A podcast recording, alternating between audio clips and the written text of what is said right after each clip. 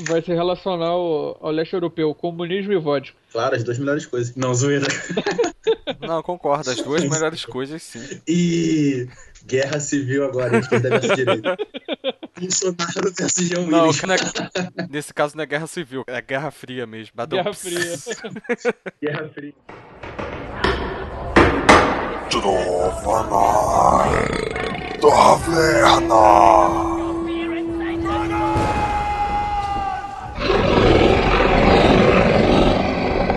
No princípio, não havia nada. Nada além do silêncio de trevas sem fim. Mas o Criador soprou perante o grande vazio e sussurrou. Um homem grande com armadura. Sem isso, sobra o quê? Um gênio, milionário, playboy, filantropo. Turn down for what? Turn down for what? Saudações aventureiros e bem-vindos à taverna. Aqui quem fala é Bruno Ribeiro, o Paladino, e hoje eu uno minha voz à dos deuses para proclamar que vai ter registro sim, porra. Para esta sidequest estou hoje aqui com Lucas Freitas, o Paladino Negro, O politicamente correto vai fazer o personagem se chamar Pantera Sombrio, não Pantera Negro. E com o fiel escudeiro Rafael Henrique, o Mago. Kevin Fige, eu te amo, cara. Hum, granola. Funciona. E estamos hoje aqui reunidos para falar sobre nosso tão querido, por alguns nem tanto assim, mas foda-se, pelo nosso tão querido MCU, também conhecido como Marvel Cinematic Universe ou Universo Cinematográfico Marvel. Também com a singela numeração Terra 199999. Esse número é muito específico, né, cara? Por que a Marvel foi botar isso? Vê o universo da Marvel não tem a numeração correta, né, cara? É tudo espalhado. Eu acho que a Marvel deve ser de, deve ser de humanas, cara. Porque, porra, pra botar isso. É, eu nunca tinha ouvido essa numeração, mas tá beleza. Antes da gente começar a falar aqui do- dos filmes que já saíram, eu acho legal a gente falar um pouco sobre o MCU, né? Explicar. é, acredito que todo mundo aqui já, né, que ouve aqui a gente, já sabe o que, que é, mas. Explicando de qualquer forma, né? Já que estão me cobrando esse caralho, que a gente não introduz os temas, a gente sai falando lá caralho. Murakami, é você mesmo que a gente tá falando.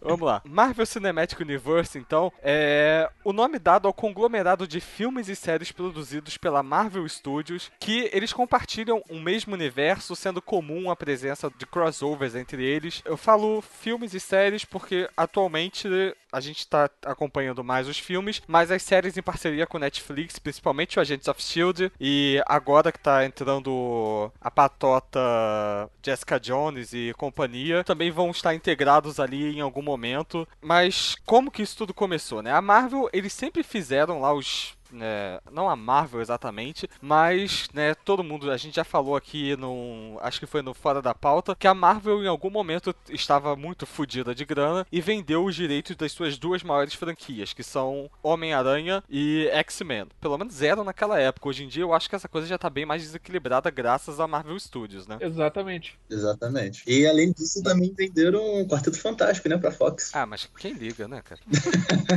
Os fãs ligavam, né? Cara, dia- Quarteto Fantástico. Depois que cagaram tantos filmes, ninguém liga, cara. Quarteto Fantástico, Motoqueiro Fantasma, sei lá quem mais que não tá no direito. Olha, uma dúvida que eu sempre tive: como é que alguém conseguiu fazer uma continuação de Motoqueiro Fantasma, cara? Não, Por quê? Não, por que escolheram o Nicolas Cage pra fazer o filme, cara? Até agora. Ah, mas tinha que ser o Nicolas Cage, cara. Pô, você não aprendeu nada que tudo na internet tem que ter o Nicolas Cage agora. Porra, Cara, me bastava, me bastariam os memes que fariam com ele, não precisava ser ele de fato ali. Porra. Cara, Nicolas Cage é um cara sem expressão. O único filme dele bom foi Cidade dos Anjos, porque ele era um anjo, ele não precisava ter expressão, tá ligado? Então ficou legal Ah, Senhor ali. das Armas também ficou legal, Senhor das, Senhor das Armas. Eu não vi esse filme. Eu também não. né? Pô, vocês não viram o Senhor das Armas, cara? Esse filme é sensacional. Tá bom que tem o Diário de É, Leta, né? Se Mas viu Hora assim, aqui de novo também, porque você viu, a gente não viu. Ah, porra. Os únicos dois bons filmes que ele fez na vida.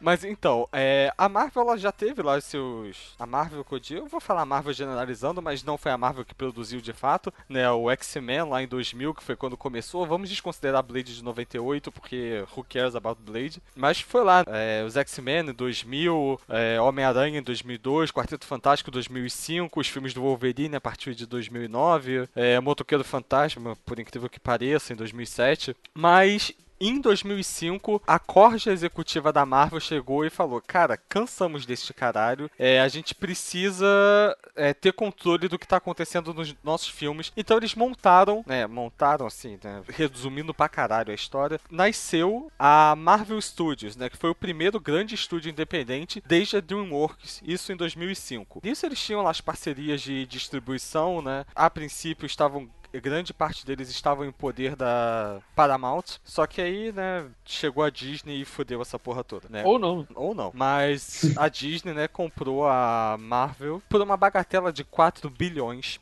em. Foi quando mesmo? 2009? 2009, porque o que aconteceu? Quando saiu o primeiro Homem de Ferro, ainda era do estúdio Marvel e da Marvel, independente. E 2000, e 2008, quando saiu esse filme, ninguém esperava muita coisa, né? O Homem de Ferro. Quem que liga pro Homem de Ferro? Cara, personagem besta aí com Robert Downey Jr. O cara foi preso por porte de drogas.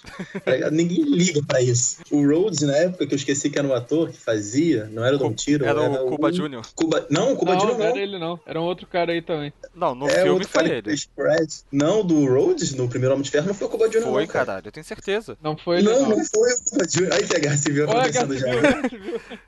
Ele é time Cuba, Cuba Jr., eu não sou time Cuba Jr. Divided, we fall. Isso, cara, é Divide. United we- we stand. Eu esqueci quem foi o ator, mas não foi o Cuba Gooding Jr. Ele recebeu mais que o Robert Downey Jr. E quando saiu o filme, foi aquele puta sucesso que todo mundo viu. E a Disney, vendo que o que a Marvel conseguia fazer com os personagens B, comprou o estúdio por 4 bilhões. E o resto é história, né, cara? Só um adendo aqui, o, quem fez o Rhodes no Homem de Ferro 1 foi o Terrence Howard. É verdade, tô vendo aqui a foto. Por algum motivo, eu internalizei que era do Cuba Jr., cara. Ele tem um rosto Parece. meio parecido, né? Mas não era ele, não. É porque tudo se parece, cara. Tu confunde Cara, direto. o né? Cuba normal. Jr., eu queria que ele fizesse tipo o Lanterna Verde John Stewart, tá ligado? Não sei porquê, mas. Meu Deus, cara. Meu Deus. Cara, não sei porquê, mas eu acho ele muito a cara, o estilo, tá ligado? Ó, cara, o, o John Stewart que ia ser foda ia ser o Idris Elba. Ele ia ser um John Stewart muito foda. Ia ser foda. Só que o Idris Elba já tá numa idade mais avançada, né, cara? Tem que ser um cara entre os 30, mais ou menos, por aí. É verdade. A gente tá falando de Lanterna Verde, mas falando de, de MCU, né?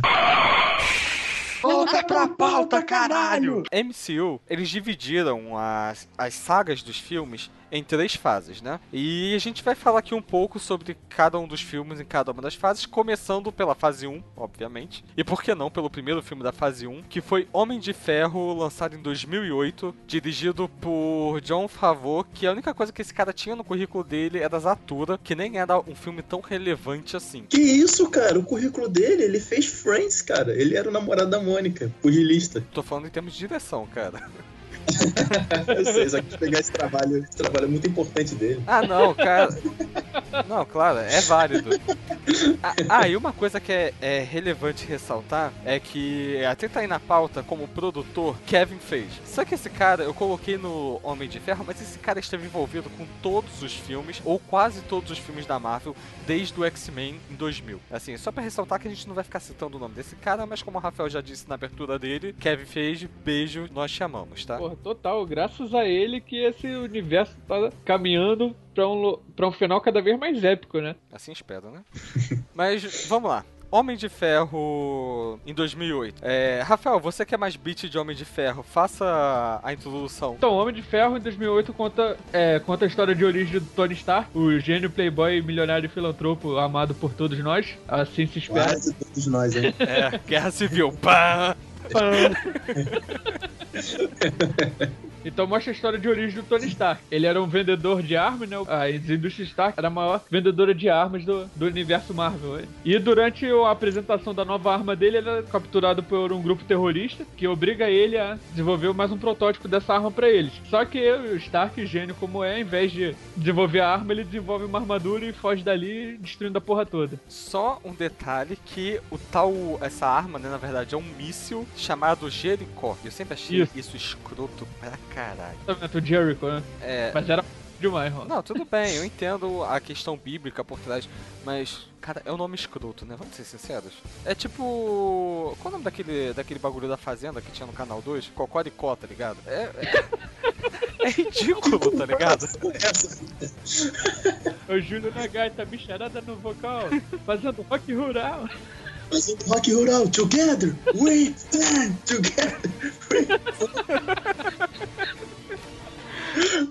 opinião sobre o Homem de Ferro 1. Cara, foi o melhor filme de herói da Marvel durante muito tempo. Sim, durante cara. muito tempo. Foi sensacional, cara. E o melhor de tudo é que quando você ia ver o filme, ainda não estava determinado esse universo da Marvel, todo, toda essa gama de filmes e sucesso que a gente tem hoje em dia. Então você ia sem expectativa. E quando o filme passava, você não queria ver o Homem de Ferro, você queria ver o Tony Stark. O Tony Stark brilhou mais do que o Homem de Ferro no filme. Isso que foi sensacional. Pois é, cara, que era um, era um personagem, pô, praticamente desconhecido. E a Marvel, Não era desconhecido. é, é, era totalmente desconhecida. Acho que a única pessoa que. Eu fui pro cinema conhecendo o Homem de Ferro porque o meu pai era fã do desenho do Homem de Ferro. Daquele. Stark tira onda, que é cientista espacial. Mas também é Homem de Ferro atômico, elétrico, genial. Exatamente. Eu,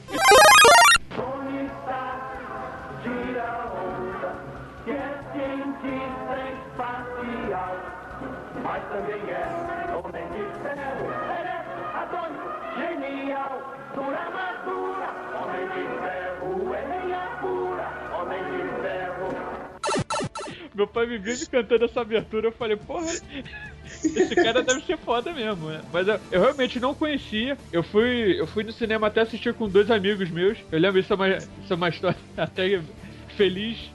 Eu, é, eu entrei com dois amigos meus, um, um deles o Igor, meu companheiro de banda, e nós três a gente tava com camisa de, de metal, assim, a gente tava muito metaleiro esse dia. Aí a gente sentou numa fileira lá, cara, e tinha um maluco vestido de todinho dentro da sala de cinema. Hein? Tava mais tava- metalheiro é. que vocês, ele, hein? Ele tava lá mexendo com as crianças e tal, babá. Cara, ele chegou perto da gente, viu a gente com aquela camisa, ele começou a tocar air guitar. O Todinho tocou air guitar assim, animador perto da gente, maluco. E a gente- Que leva outra guerra civil. Todd melhor do que Nescau.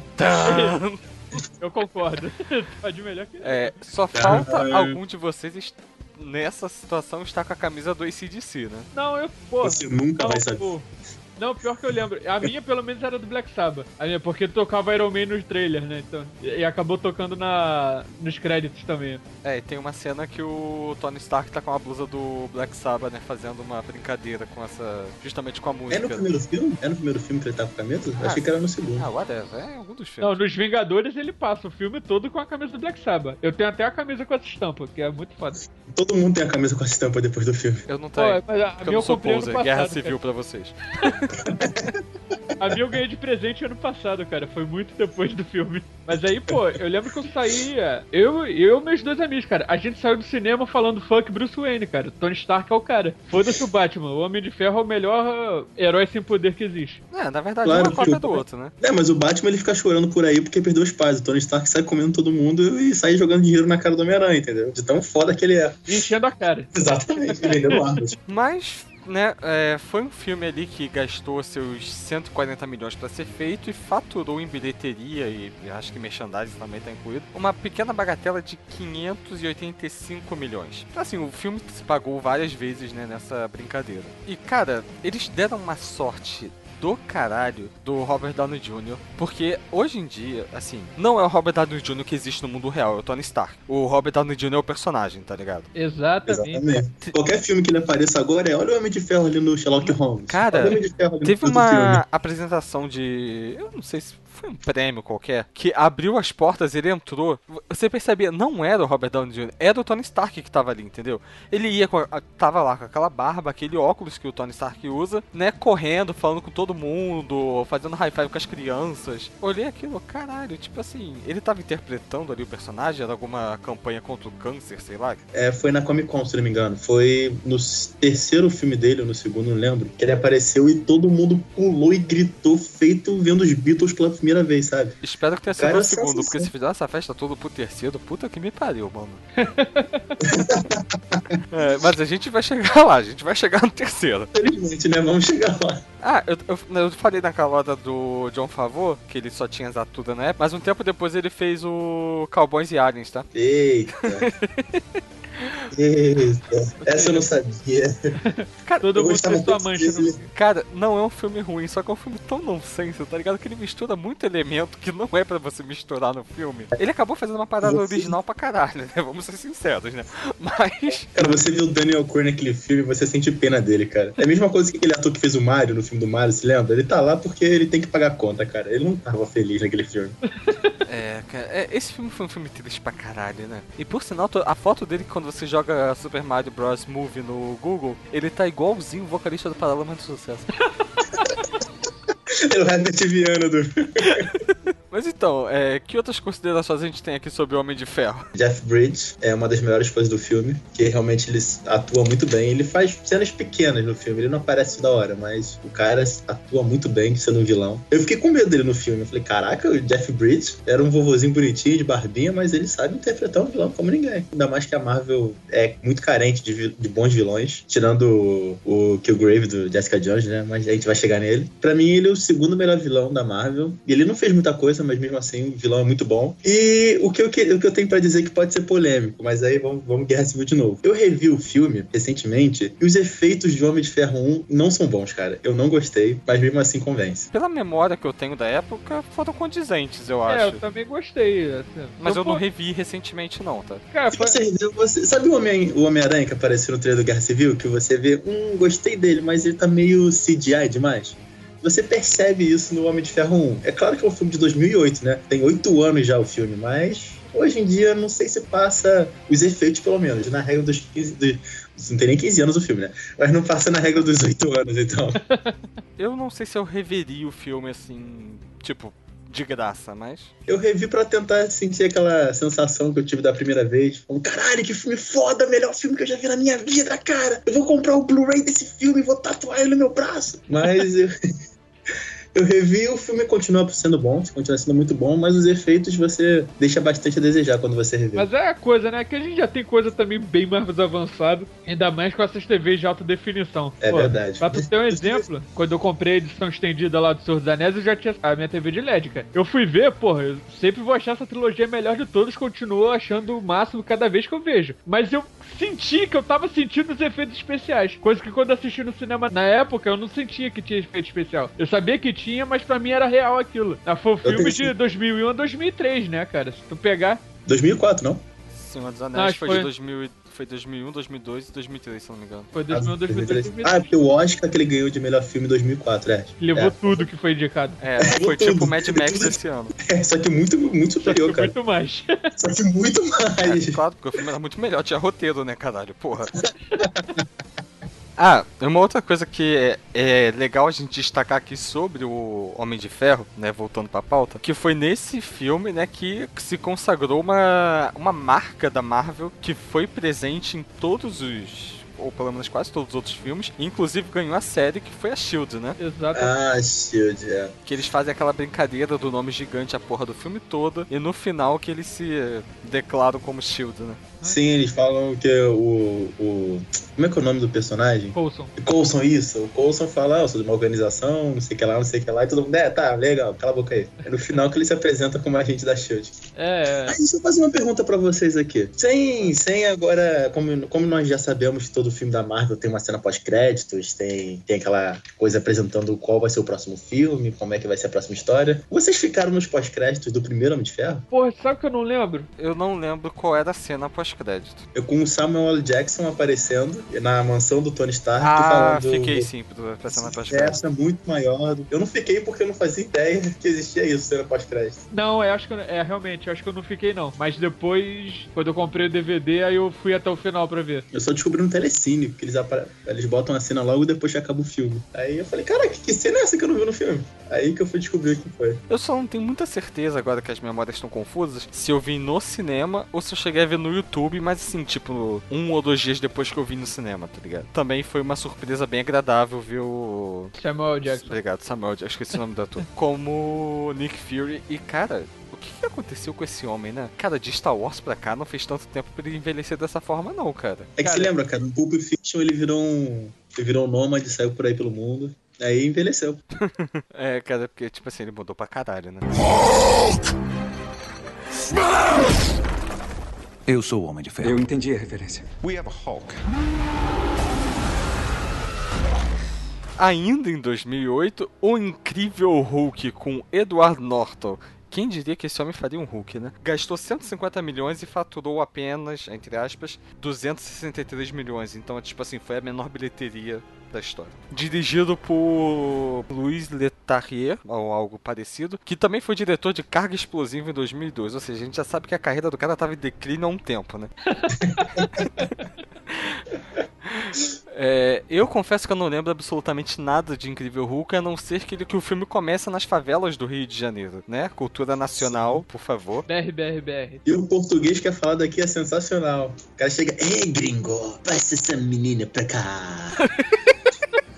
eu, eu não quero brigar, eu não quero brigar com você. Você tá de português de Portugal. Aí foi a cena mais sensacional que eu já vi no cinema, cara. Eu, meu, meu dinheiro foi bem gasto quando eu vi essa cena. O resto do filme que se foda, mas essa cena foi sensacional. O sinistro foi ele se transformando ele se transformando no Hulk no Rio de Janeiro e acordar na Guatemala, né? É, ele deu um pulão. Cara, assim, é, não faz parte do MCU, mas teve aquele filme do Hulk anterior do Ang Lee. Com Eric Bana, né? É, que foi um filme extremamente criticado porque o Hulk foi pintado com marca-texto verde, né? E E. o Hulk era gigante, ele tinha, sei lá, uns 9 metros de altura, cara. Ele crescia cada vez que a raiva dele aumentava. Mas o Hulk nos quadrinhos é isso, né? Não, o Hulk ele fica mais forte conforme a raiva dele aumenta. O Hulk deve ter o quê? Média uns 3 metros, 4 no máximo. Ele é um cara parrudo, um cara relativamente alto. Só que ele não, não cresce a cada vez que fica com raiva, entende? Até no planeta Hulk, que é o arco mais consagrado dele, quando ele tá enfrentando o Surfista Prateado ou outros, outros personagens, quando ele tá livre do selo, ele não cresce, fica gigante, ele só fica forte. Mas isso,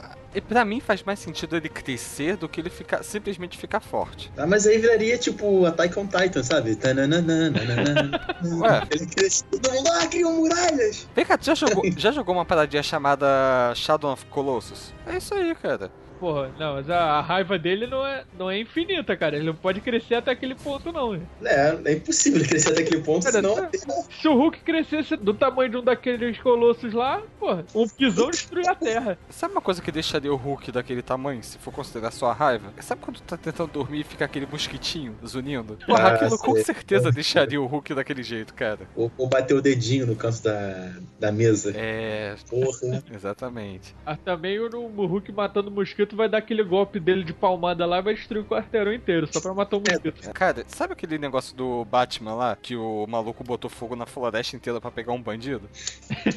pois é. Do, acho que foi do Cavaleiro das Trevas, essa porra. É, é isso daí, né? Faz parte da vida. Mas eu confesso que eu não, não tenho o que acrescentar pra esse Hulk. É, eu comecei a fazer uma comparação com o, anti- com o Hulk antigo, eu já nem lembro mais por quê. Porque o Hulk crescia. Não, mas eu É. tinha algum propósito pra falar.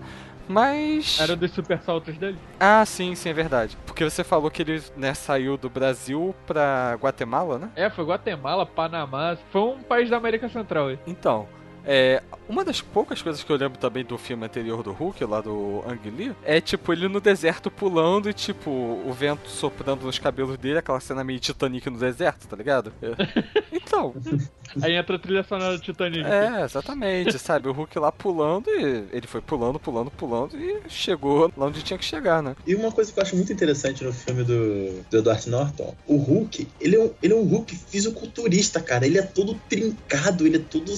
Tipo, o Hulk é como se fosse um cara grande, mas não forte de academia, forte de, sei lá, o cara que leva carregamento de, de navio, negreiro, o dia inteiro. Esse Hulk do, do Edward Norton, cara, ele é todo trincado, ele parecia o Schwarzenegger na época que ele tava grande, sabe?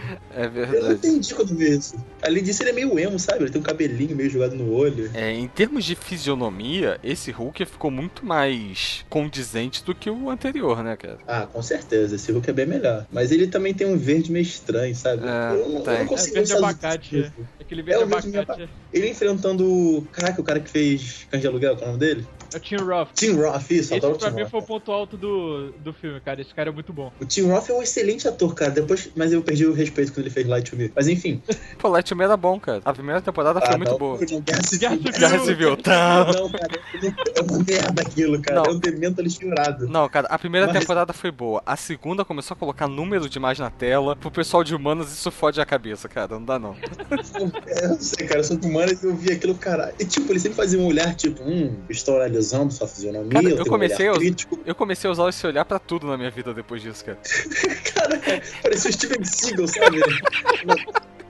Porra do seriado que ele é um, ele é um xerife. Cara, ficou uma merda, cara. Eu, eu não sei se eu ria ou se eu chorava daquilo. Mas enfim, de- voltando ao, voltando ao foco. O Tim Roth, cara, nesse filme, ele tá muito foda, cara. Eu gostei bastante. Eu gostaria que ele voltasse e enfrentasse o Hulk de algum jeito, sei lá, que ele tivesse sobrevivido. Porque todo mundo sabe que ninguém morre na Marvel, de fato, né? Então, eu queria que ele aparecesse de novo. Honestamente, eu e- espero que aquele Mercúrio continue morto, cara. Cara, eu, que ele voltasse como Kick-Ass, entendeu? Aí seria foda. ah, eu votava pra botar o Mercúrio da Fox no universo Marvel com o uniforme mais foda. e juntasse os dois, né? Seria foda. Mas, pô, o- Tim Roth nesse filme tava bem foda. Uma coisa que os fãs reclamaram bastante, mas aí eu não, eu não tenho propriedade pra falar sobre isso. Que é que falaram que o- quando ele se transforma no Abominável, ele fica muito burro. Só que na verdade nos quadrinhos parece que ele ainda mantém a inteligência estratégica dele lá, que o cara é um estrategista fodástico. Mas isso eu já não sei, que acho que eu nunca li uma história com o Abominável. Eu só vi menções, porque eu fui procurar sobre, e sim, o Abominável continua com certa inteligência. Não é a mesma coisa com ele como estrategista humano, mas ainda assim ele tem como bolar certos planos, tem certas histórias que ele pega o Hulk desprevenido, então é bem interessante. Mas assim, tipo, ele no filme ficou muito foda. A batalha final deles dois lá foi, Foi, foi, foda pra caralho, cara. Foi tudo que eu queria ter visto no filme do Super-Homem de 2006, Foi foda. cara. De- Pois é, cara, tipo, e no final, quando ele tá quase. Depois ele apanha pra caralho, quando ele grita Hulk Smash aquilo. É, finalmente, Caraca, né? legal. Ele chega, Hulk, Smash! Caraca, cara, Aquilo tô me arrepiou bastante. É uma pena que eu não vi esse filme no cinema, pô, porque se eu tivesse visto. Pior que eu vi isso aqui, eu nunca fui grande conhecedor do universo Hulk, não. Mas é, eu tenho uma pergunta aqui, né? Fugindo um pouquinho da pauta aqui de novo. Ainda na Que é pauta. normal, né? Que é normal. É, não, ai- ainda falando de Hulk, mas expandido. Mark Ruffalo, Ruffalo, whatever como se pronuncia o nome desse cara. É, Edward Norton, Eric Bana ou Lu Ferrino? Olha, eu tô na dúvida entre Edward Norton e Lu Ferrino, mas acho que eu vou de Edward Norton. Olha, cara, Mark você. Não pode ser, não pode ser o, o Dr. Dr. Banner, cara, porque, cara, o Mark Ruffalo é péssimo ator, cara. Puta que pariu. Cara, mas Olha assim, cara, ele tem você- uma cara de quem tá eternamente fudido, né? Isso condiz um pouco. Cara, Com o Banner, Sabe- né? Com o Banner. sabe quando um AJ vai te procurar, cara? É a cara dele. Ele tá procurando o AJ, sabe? Caraca, a qualquer momento vão me pegar, cara. Qualquer momento. ele tem uma cara de derrotado, uma cara de que tá sendo perseguido, cara. Não sei, cara de divorciado, sabe? Pior que mesmo tem uma cara de divorciado do caralho. cara de divorciado.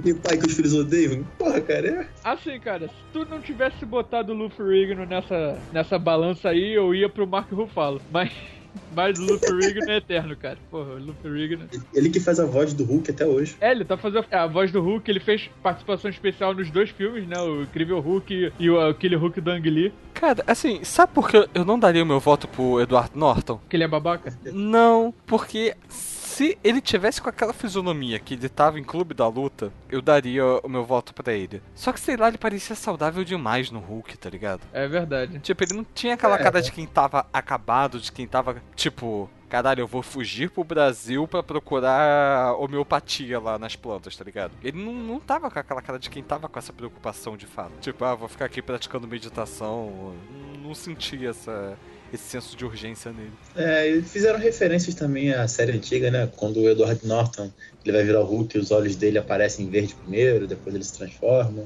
Foi um filme bem bacana. eu É acho, que foi, verdade. acho que foi o melhor filme do, do Hulk que já fizeram, né? Levando em É. consideração que jogaram o Hulk na. Ao contrário, né? Do caminho que fizeram pro Avengers, que os personagens grandes tiveram. Sem piadinhas com o tamanho do Hulk, é, mas que os personagens grandes tiveram ali o seu. um filme solo de introdução e o Hulk não teve, assim. Teve, mas não tendo, né? Não foi tipo Viúva Negra e o Gavião Arqueiro que foram jogados né, no universo, literalmente, praticamente. Mas sei lá, cara, eu senti falta de alguma coisa que agregasse mais com, com o universo em si, entendeu? É, no Thor 3 agora, o Thor Ragnarok, falaram que ele vai fazer uma dupla com o Hulk. Tipo, filme de Meio, comédia né? que tem sempre o gordo e o magro. Devem dar uma profundidade maior pro Hulk nesse filme, imagino. Porque devem botar em. é, colocar insinuações de Planeta Hulk no filme. Deve ficar uma coisa um pouco mais profunda do que um Hulk superficial que a gente viu nos outros. É, ou seja, vou pegar os dois caras que não vão estar em Civil War pra é, jogar no Ragnarok, né? Entendi. Exatamente. Então, vai, ser, Sim, vai ficar desleal. vai ser a própria Civil War dele, só que em níveis cósmicos. Exatamente. Vai querer falar a história do personagem, como ele virou Hulk, explicar de cada um, não? A gente aqui, se a gente for focar no MCU, no MCU não mostra a origem do Hulk, né? Isso, tipo, fica subentendido de um filme anterior. É uma continuação, não sendo uma continuação. É, cara, é do- tipo do- o Toma lá da cá e sai de baixo. É uma continuação, mas não é, tá ligado? É, tipo isso, é um sucessor espiritual. chama. É, é, quando esse filme foi lançado, eu até achei que fosse a continuação do, do Hulk do Ang Lee. Mas é, eu fiquei até um pouco bolado que mudaram o elenco todo, porque uma das poucas coisas boas que teve no Hulk do Ang Lee, que foi o General Ross, que era o Sam Elliott, que ele tava muito foda naquele filme. Cara, Mas aí mudaram pro William Hunt, você- que também é foda. você pode considerar que é uma continuação, só rebutaram a galera toda. É de novo filme do Mad Max, é tipo uma continuação sendo uma revisi- revisitando o universo, entendeu? Só Não é que-. Essa, a origem dele realmente, eu- é, agora me deu um estalo aqui, eu lembrei que, quanto no filme lá de 2013, esse que o Lucas falou, que tava pesquisando um negócio até de pra regenerar a célula mais rápido e tal. Só que ele fica preso na câmera lá do- da radiação gama e pra não pegar nos outros, ele se joga na frente da máquina pra poder, pra não pegar no- nos amigos dele que estavam ali presos. Sim. E, e nesse de 2008, a experiência que ele tava fazendo era tentar replicar o soro do Capitão América. Só que ele tá, é, usa radiação gama e tal, e pega nele e acontece isso. Ah, então melhor nem falar da origem, senão vai confundir a porra toda. É, porque é realmente nesse filme não mostra a origem, só conta, é só falado mesmo. sabe? Vai ser tipo Homem-Aranha no Civil War, cara. A gente não deve contar a origem toda do Peter Parker ali. Ah, E por ninguém aguenta favor, mais não. ver o tio Ben Acho que todo mundo É, já sabe, amor né? Aranha radioativa, pica garoto e poderes, é isso. Exatamente. E com grandes poderes vem grande É, responsabilidade. exatamente. E a gente não precisa ver o tio Ben morrendo de novo, né? Pelo amor de Deus. Pois é, ninguém aguenta mais. Coitado do tio Ben. Eu sou o Homem de Ferro. Eu entendi a referência. Seguindo aqui a nossa lista, Homem de Ferro 2, né, em 2010, voltando com John Favreau, voltando com Tony Stark no papel de Rob Downey Jr. Depois do Tony Stark ter se revelado como Homem de Ferro, né, segui- não seguindo todos os conselhos dos seus amigos, ele descobre que existe um maluco muito bolado, fissurado em pássaros, Aí, Fala. quero meu pássaro. O- um pássaro? Você quer um passarinho? Quero meu pássaro. Eu te dou um pássaro, dez passarinhos. Quero meu pássaro. Não, tudo bem, tudo bem, nada é impossível. Só queria, só queria saber se esse pássaro, esse passarinho que estamos falando, ele está lá na Rússia? eu não lembro exatamente, mas o cara disse que o pai do Tony Stark roubou o projeto dele, né? É, o pai do Tony Stark, junto com esse. junto com esse russo aí, tinha construído algumas paradas que eu não lembro direito. E o reator de partículas, acelerador de partículas, sei lá o que ele tinha construído, foi roubado do russo pelo pai do Tony Stark. O filho, que é o vilão principal, fala que vai vingar o pai no leite de morte. Aí ele vai É, pra. porque eles só pra isso no Leite Morto. Tipo, Enquanto o velho tá vivo, pra dar um gosto pro cara, não faz nada, né? É isso aí. É, essa parte do filme não é muito bem explicada, sabe? É só, uma- é só um plot pra falar, ah, eu quero vingança porque seu pai traiu o meu. Só isso, entendeu? Aí, o que o cara faz, ele desenvolve, né, uns tentáculos elétricos com poderes lasers e coisas do gênero e vai caçar o Tony Stark. Sendo que, nesse meio tempo, a gente descobre que a porra do reator no peito do Tony Stark está começando a envenenar ele e ele precisa desenvolver uma nova, né, alguma cura para aquilo. A SHIELD dá um, um antídoto temporário lá para ele. Nick Fury chega badass como sempre, como só o Samuel Jackson consegue ser, sem gritar motherfuckers, o que eu acho que é uma pena ele não poder fazer isso no filme. E o que eu achei mais foda no Homem de Ferro 2 é a gente ter a presença do War Machine, né? Finalmente. É, Finalmente. É, ah, finalmente, né? Teve só um filme anterior que realmente não tinha como enfiar o War Machine ali. Mas. Ah, mas tava na expectativa, tava na expectativa. é, tem um easter egg até no primeiro filme que o Rhodes vê uma armadura. Aí fala Um que quer usar armadura, armadura. né? Eu preciso de uma dessa, É, uma porra assim. Ele fala, "É, talvez na próxima vez, um negócio desse. É que o Tony Stark no primeiro filme ele usava uma armadura de prata, mas ela não conseguia subir acima da, da atmosfera, uma coisa assim. Ela sempre congelava. Aí ele deixou essa guardada e fez uma outra melhor. A Rhodes viu essa antiga, que era toda cinza, que é a cor do Máquina de Guerra. E quando ele olhou assim, botou a mão, todo mundo, ah, vai ser agora, vai ser agora. Mas cortaram barato, foi coito interrompido. Nesse segundo filme, se o filho do russo, ele se alia a um empresário, né, que é rival do Tony Stark, né, de uma empresa concorrente, para desenvolver para o exército norte-americano armaduras que têm um potencial bélico e parecido ao da Homem de Ferro, que o Tony Stark se nega a dar esse tipo de armamento para o governo, né? É, são as indústrias Hammer. Hammer. É, eu sei que é a indústria Hammer, mas o primeiro nome do cara eu não lembro como é que é. Eu sei que é a indústria. Justin Hammer, o nome dele. Isso, Jeff Hammer. Ah, who cares também, né? Mas é a empresa Hammer. Claro, nesse filme nós também temos a apresentação de Scarlett Johansson como Viúva Negra, que acho que isso, né, todo mundo gostou pra caralho, afinal. Oh, meu Deus.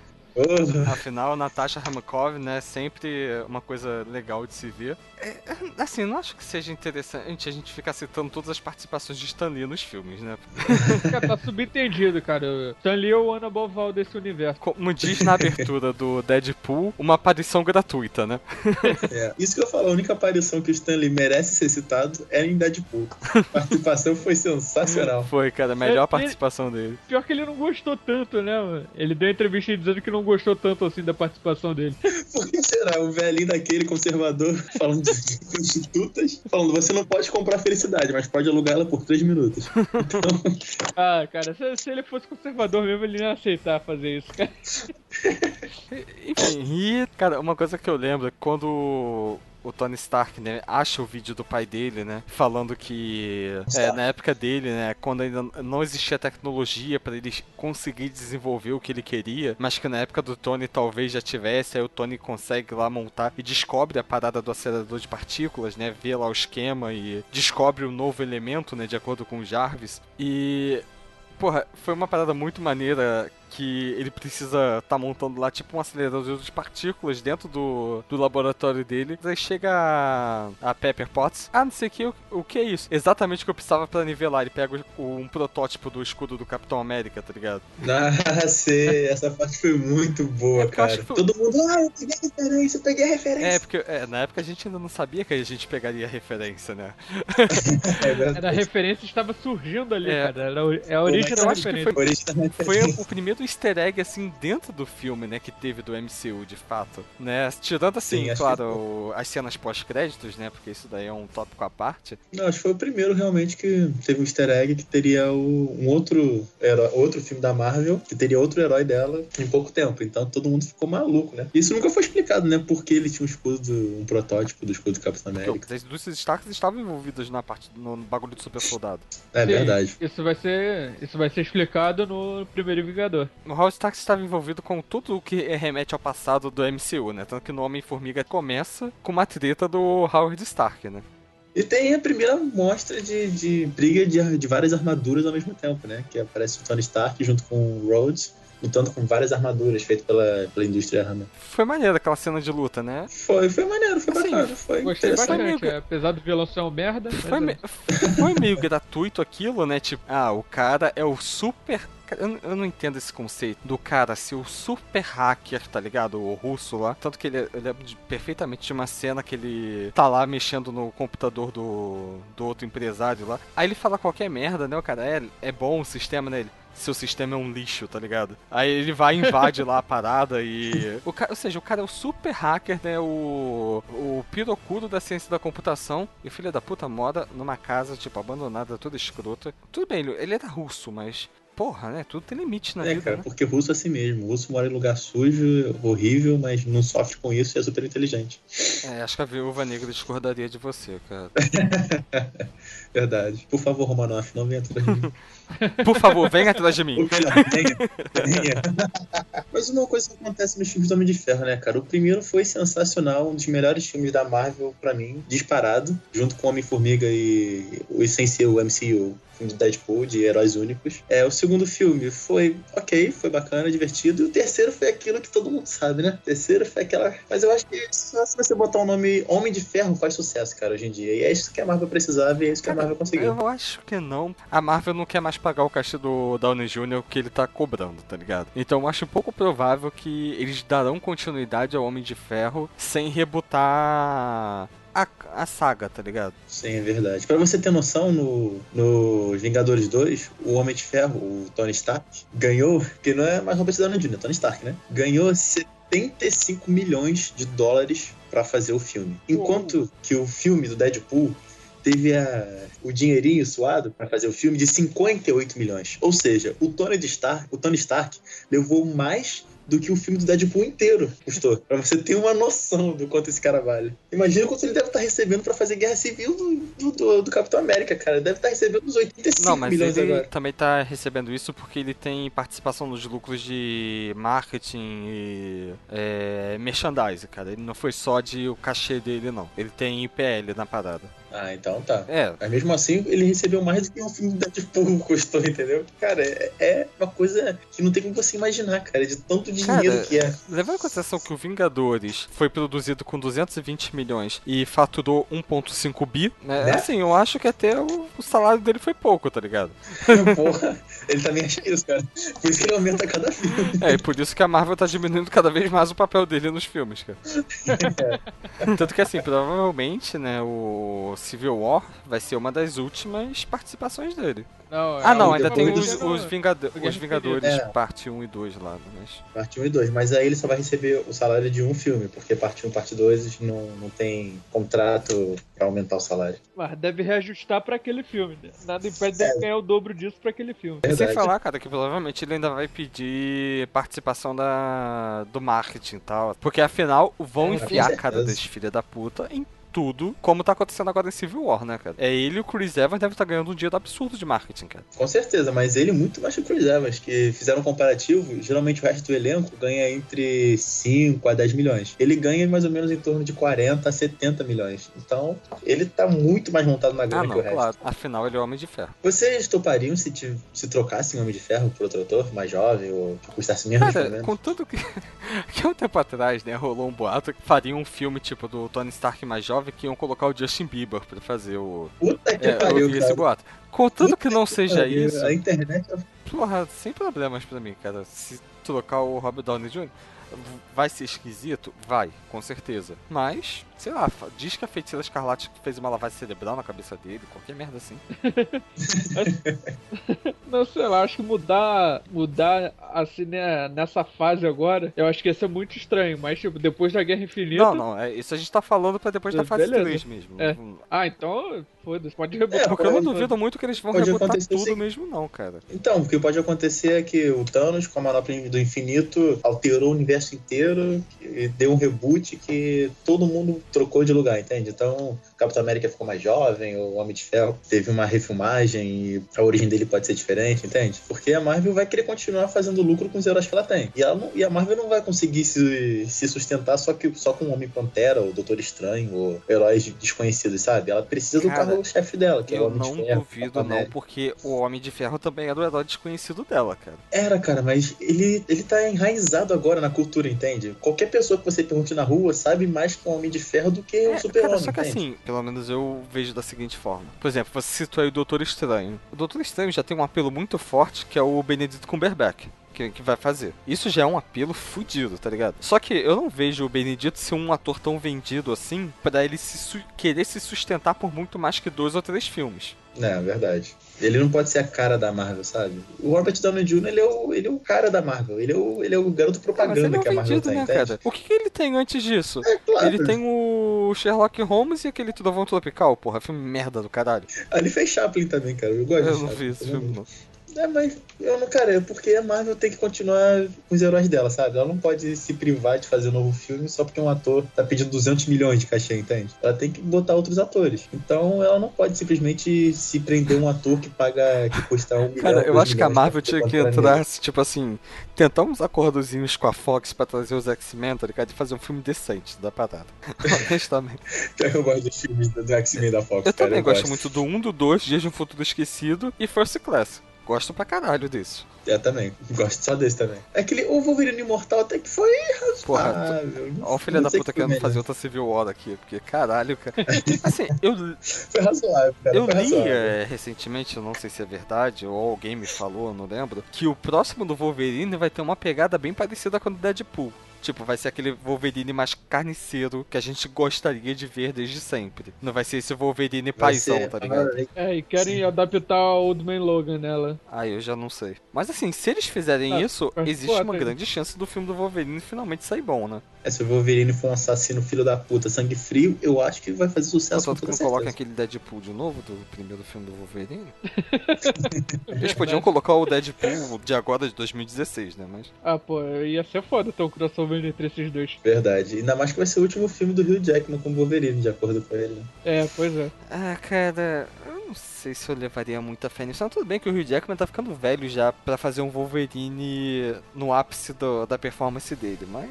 É, o Wolverine não envelhece, né, cara? Já o Hugh Jackman... É, tem, a- tem é até algumas história. sagas que o Wolverine tá um pouco mais envelhecido já tal. Que ele envelhece, só que num beat rate muito menor do que os outros, né? Mas ele envelhece, sim. O Old Man Logan tá aí pra, pra mostrar que, que tem como você fazer um Wolverine velho e Sim. na faca. Eu só quero que, porra, em algum momento ele use o uniforme amarelo, cara. É, teve a cena pós-crédito aí do, do Wolverine, né? Não, pós-crédito. Não, A cena cena deletada. cortada. Isso. Deletada, que aparece o uniforme original. Se bem que nos X-Men todo mundo usando couro não fica muito bem também, né? Parece uma pancada de emo gótico da porra. Enfim, eu acho que a gente não tem mais nada pra falar de Homem de Ferro 2 mesmo, né? Então.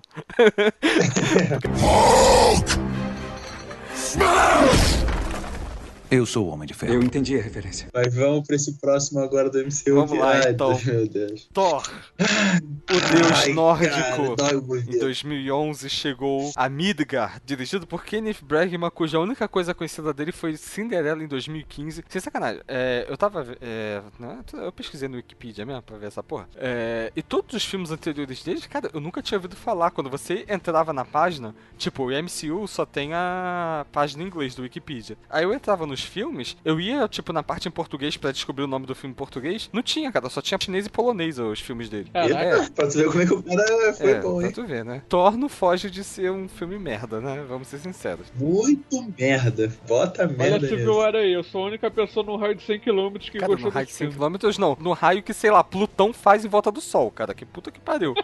No raio da Via Láctea, então, do universo, brother. Porque puta que pariu. Que Cara, Cara, acho que nem o Chris Hemsworth gostou desse filme, tá ligado? O filme fez 449 milhões, cara. Não é, não é possível que só uma pessoa desse. desse dessa. que gastou dinheiro com esse Olha filme. só, gostou, Homem de cara. Ferro 3 fez 1.2 bilhões, e aí? Ah, mas Bom. alguém gostou. Alguém gostou dessa merda que eu já vi gente falando bem. Inclusive Ai. você, senhor Bruno. Eu falei bem do... Eita. Pera aí, Guerra Civil de novo. É, quando que eu falei bem dessa porra? Antes da gravação começar. já tava gravando a propósito. Mas, ah, é, eu vou me defender quando chegar a hora, eu vou me defender. Mas falando do Thor, primeiro, então vamos resumir o filme. O Thor é o merdinha mimado que quer pegar o. que- Não, ele não é o Deus do Trovão, ele é a Barbie do Trovão. Ele tá prestes a se tornar o rei de Midgard, o- Odin tá lá prestes a fazer com que ele se torne o rei, só que- e aí pegam a porra da, de um objeto sagrado pro, dos Midgardianos. Midgard, quem mora em Midgard é o quê? Midgardiano? Mid- Babaca. Não sei. Do população. Mano, É, babaca.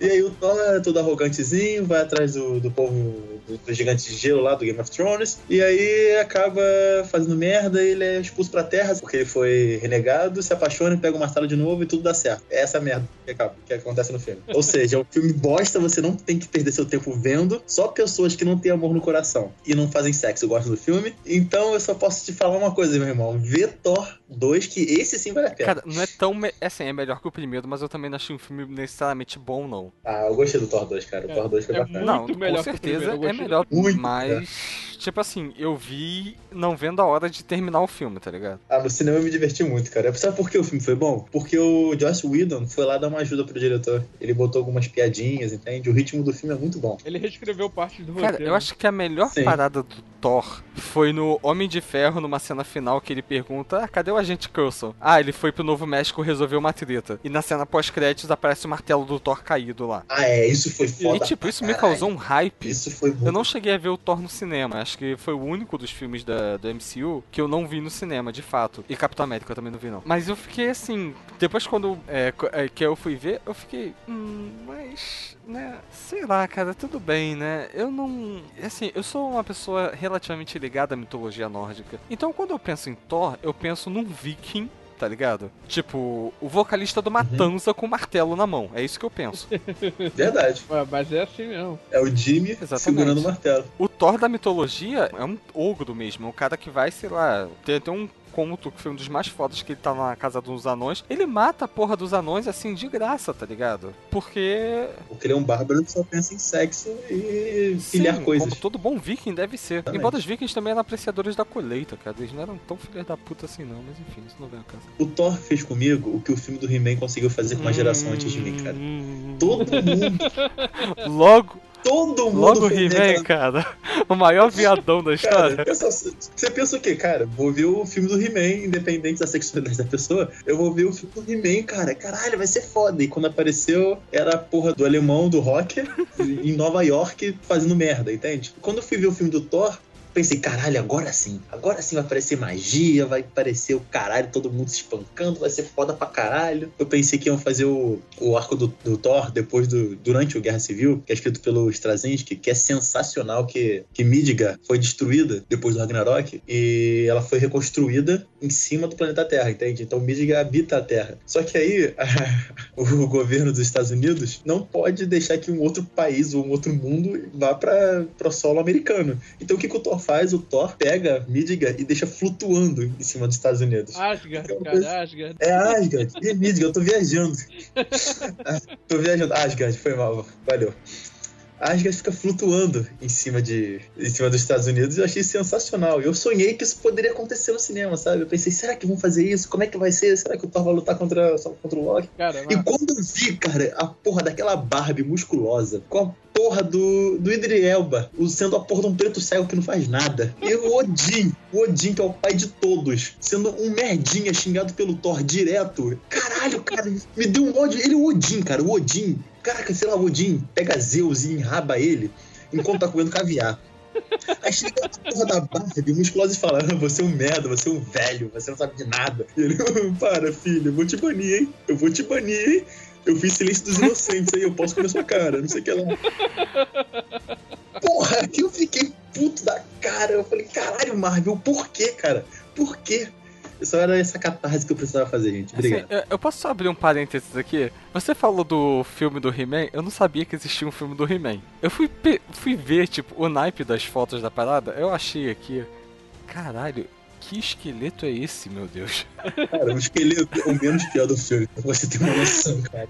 Pra você ter um Caralho, mas enfim, né? Vamos voltar pro Thor, que eu acho que a gente lucra mais, pelo menos tá no tempo. Mas, cara, sei lá, o Thor, assim, não, não foi um filme que, que me chamou em nenhum sentido. O que eu achei mais interessante foi o Tom Hiddleston, né, como Loki, que isso realmente foi foda. É, porra, mas eu fico pensando, porra, Nat Portman, porra, é uma atriz boa, vai, já ganhou um Oscar, o caralho, a 4. Por que ela tava ali? Foi até uma coisa que o JP falou no Nerdcast. Sabe por que ela tava lá? Eu não sei por que ela tava lá, cara. Porque ela fez cisne negro, ela queria fazer uma coisa mais leve. Caralho, sua vadia. Tu vai sair de cisne negro pra fazer Thor, pra fazer par romântico com a Barbie, sua lésbica. Já não bastou a Mila Kunis no cisne negro? No cisne negro? Então, Porra, foi cisne exatamente o que o JP falou no Nerdcast, cara. Tipo, o que, que a Natalie Portman tá fazendo lá? Vai fazer Black Swan 2, tá ligado? É, cara, vai fazer homenagem, faz qualquer coisa, faz dica, dois, três, sei lá. Porra, cara. Cara, sei lá, faz o filme da Miss Marvel, cara. Faz qualquer coisa. Mas não vai fazer o filme da Barbie musculosa, cara. Puta que pariu. Eu nem cheguei no Thor 2, onde aquela filha da puta é raptada e o Thor tem que bancar o Mario quicando na cabeça de copa, indo atrás dela pra resgatar aquela filha da puta, cara. Caralho, todos eu fico perplexo com o Thor, cara. Eu fico. Depois que eu li Sandman e eu vi o Thor de Sandman, cara, que aquele é o Thor de verdade, eu tô, tô, tô abismado aqui. Ah, uma coisa que eu, assim, confesso que eu achei maneiro na, no Thor foi a representação que eles fizeram de Asgard. Tudo feito de ouro e tal. A Beastfrot ficou foda pra caralho. O Heimdall também. Tipo assim, eu achei que a imposição do ator, pelo menos ele ficou bom, né, naquela porra. Cara séria, aquela cara de blazer sempre. Sabe tudo o que tá acontecendo, mas ao mesmo tempo sabe porra nenhuma, aquele filho da puta. No Dark World, que ele tentou fazer alguma coisa e se fudeu. E a Lady Sif tá bem representada nesse filme, eu gostei bastante dela. Eu achei que era uma Mulher Maravilha quando eu vi pela primeira vez. Então, sim, sim, ela ficou, ficou bem legal mesmo. O tanto que ela faz uma aparição no Agents of Shield na segunda temporada, eu acho. Primeira, foi na primeira, foram dois episódios da primeira. Vem cá, nos quadrinhos, o Loki realmente é filho do, do gigante de gelo, na mitologia também? Sim, na mitologia e nos quadrinhos também. ele é isso filho do me gigante fal- de gelo. me falhou a memória porque eu realmente não lembrava. Olha, até que a gente falou pra caralho de Thor, 10 minutos. né? É mais do que esse filme merece. É, cara, realmente. e tipo assim, tudo bem, ele faturou 450 milhões quase. E foi pra caralho, né? Considerando o filme, né? E quanto custou, Thor? Só pra saber. 150 milhões. 150 milhões e fizeram um efeito parecido com o do Chapolin. Caralho. É, é foda, né? Só faltava ver as anteninhas no Thor, cara. Foi puta que pariu. Vocês são muito maus. Não, cara, esse filme merece esse hate, cara. Esse filme merece. Não, e o que que. aquela- A, porra do inimigo final, né? Aquele robô lá que aparece. Cara, o Thor destrói ele com uma facilidade tão. tão absurda, tá ligado? E nos quadrinhos, quando ele aparece, quando o Destruidor aparece, o Thor se treme de medo, cara. Porque esse Tipo, cara é foda O demais. chegaram ser- aqueles três patetas, aqueles três, quatro patetas lá que são amigos do Thor, né, pra ajudar. Não ajudaram porra nenhuma, mas tudo bem. Levaram um sacode do Destruidor, mas aí tudo bem, né? O Thor tinha Normal. que fazer a parte dele também no filme. Mas, caralho, o Thor, ali que ele consegue recuperar o martelo, né, a honra dele, né, porque quando ele salva Portman. Porra, é isso, né? Legal, Foi só isso, caralho. Não, assim, tudo bem. é, Eu vou falar isso porque a gente falou no Homem de Ferro. Mas aqui é quando a gente tem uma participação né, mais relevante do Gavião Arqueiro, né? Não que ele seja interessante. Ah, é o Gavião É, tipo, Arqueiro, ele ah, onde é aparece, que ele tá? Ele tá ali em cima empoleirado, ele tá ele lá. Tipo, a pessoa quando tá triste, sabe que abraça o joelho? É da ele ali, cara. É porque que eles fazem uma metáfora aqui. Ah, ele está ali em cima, ele é o Gavião, ele observa tudo. Pois é. Nossa, grande merda? E tipo assim, o nome dele no original é tão mais legal, né? Tipo, Hawkeye. É, Gavião Arqueiro, meio whatever. Eu já me acostumei de tanto falar, né? Mas. Assim, uma coisa que eu lembrei que eu ia falar do Thor, que o, Lu- o Lucas estava falando antes da, da, da gráfica novel lá, o Renascer dos Deuses. Eu tenho que deixar um adendo aqui, porque eu tenho que recomendar essa, esse arco, que é foda demais. E vocês também vão ver a maior surra que o Tony Stark já tomou na vida. Eu viro e mexo, eu pego essa HQ pra ler só essa surra, pra ler só essa parte aí, porque, porra, é a parte mais épica. E também uma outra HQ sensacional, que é considerado o melhor arco de- do Thor de todos os tempos, é o Carniceiro dos Deuses, que saiu pela nova Marvel. Tem encadernado a, a editora, não sei se posso fazer merchandise aqui, uma editora Panini está lançando Carniceiro dos Deuses. É muito foda. Parece o Thor do passado, quando ele tava arrogante. O Thor do presente, ele nos Vingadores. E o Thor do futuro, ele com barbão, cabelo branco, estilodin, defendendo Asgard porque tem um cara que ele tá assassinando deuses. Todo ele vai em todos os universos de todas as galáxias possíveis e assassina deuses.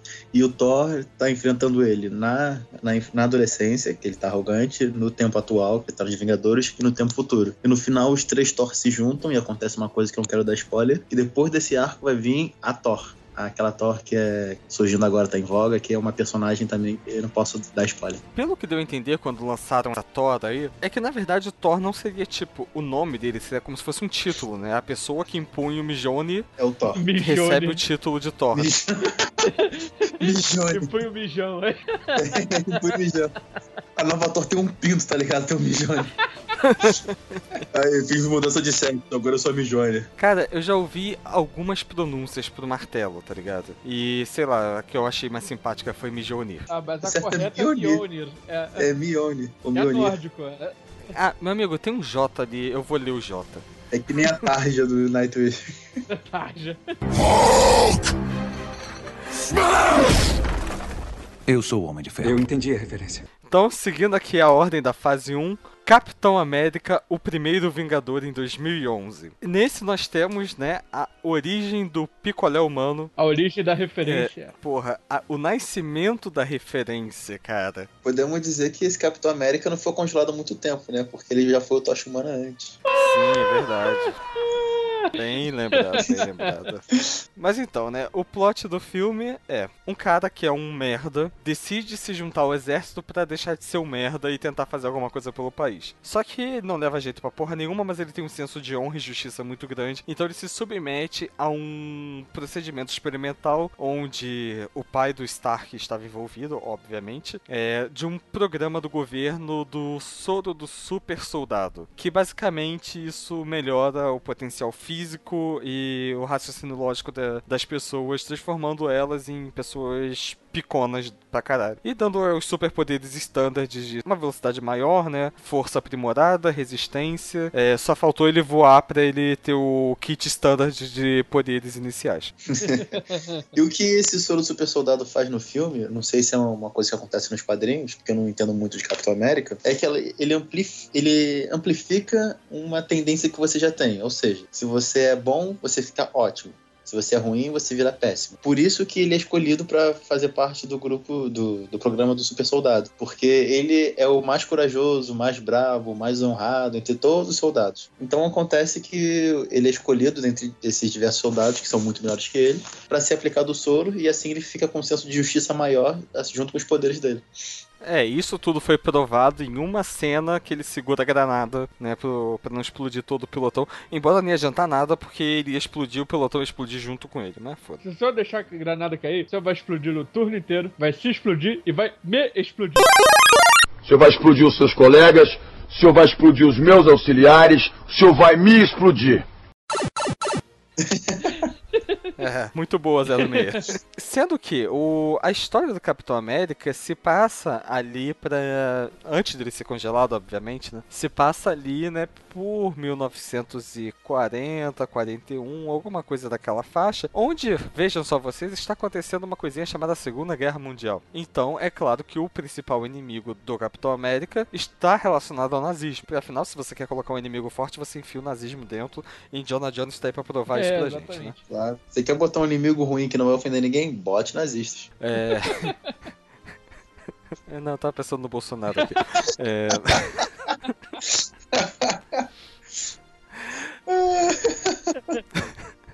É, mas enfim, isso não vem ao Eu caso aqui. sinto Agora a treta chegando.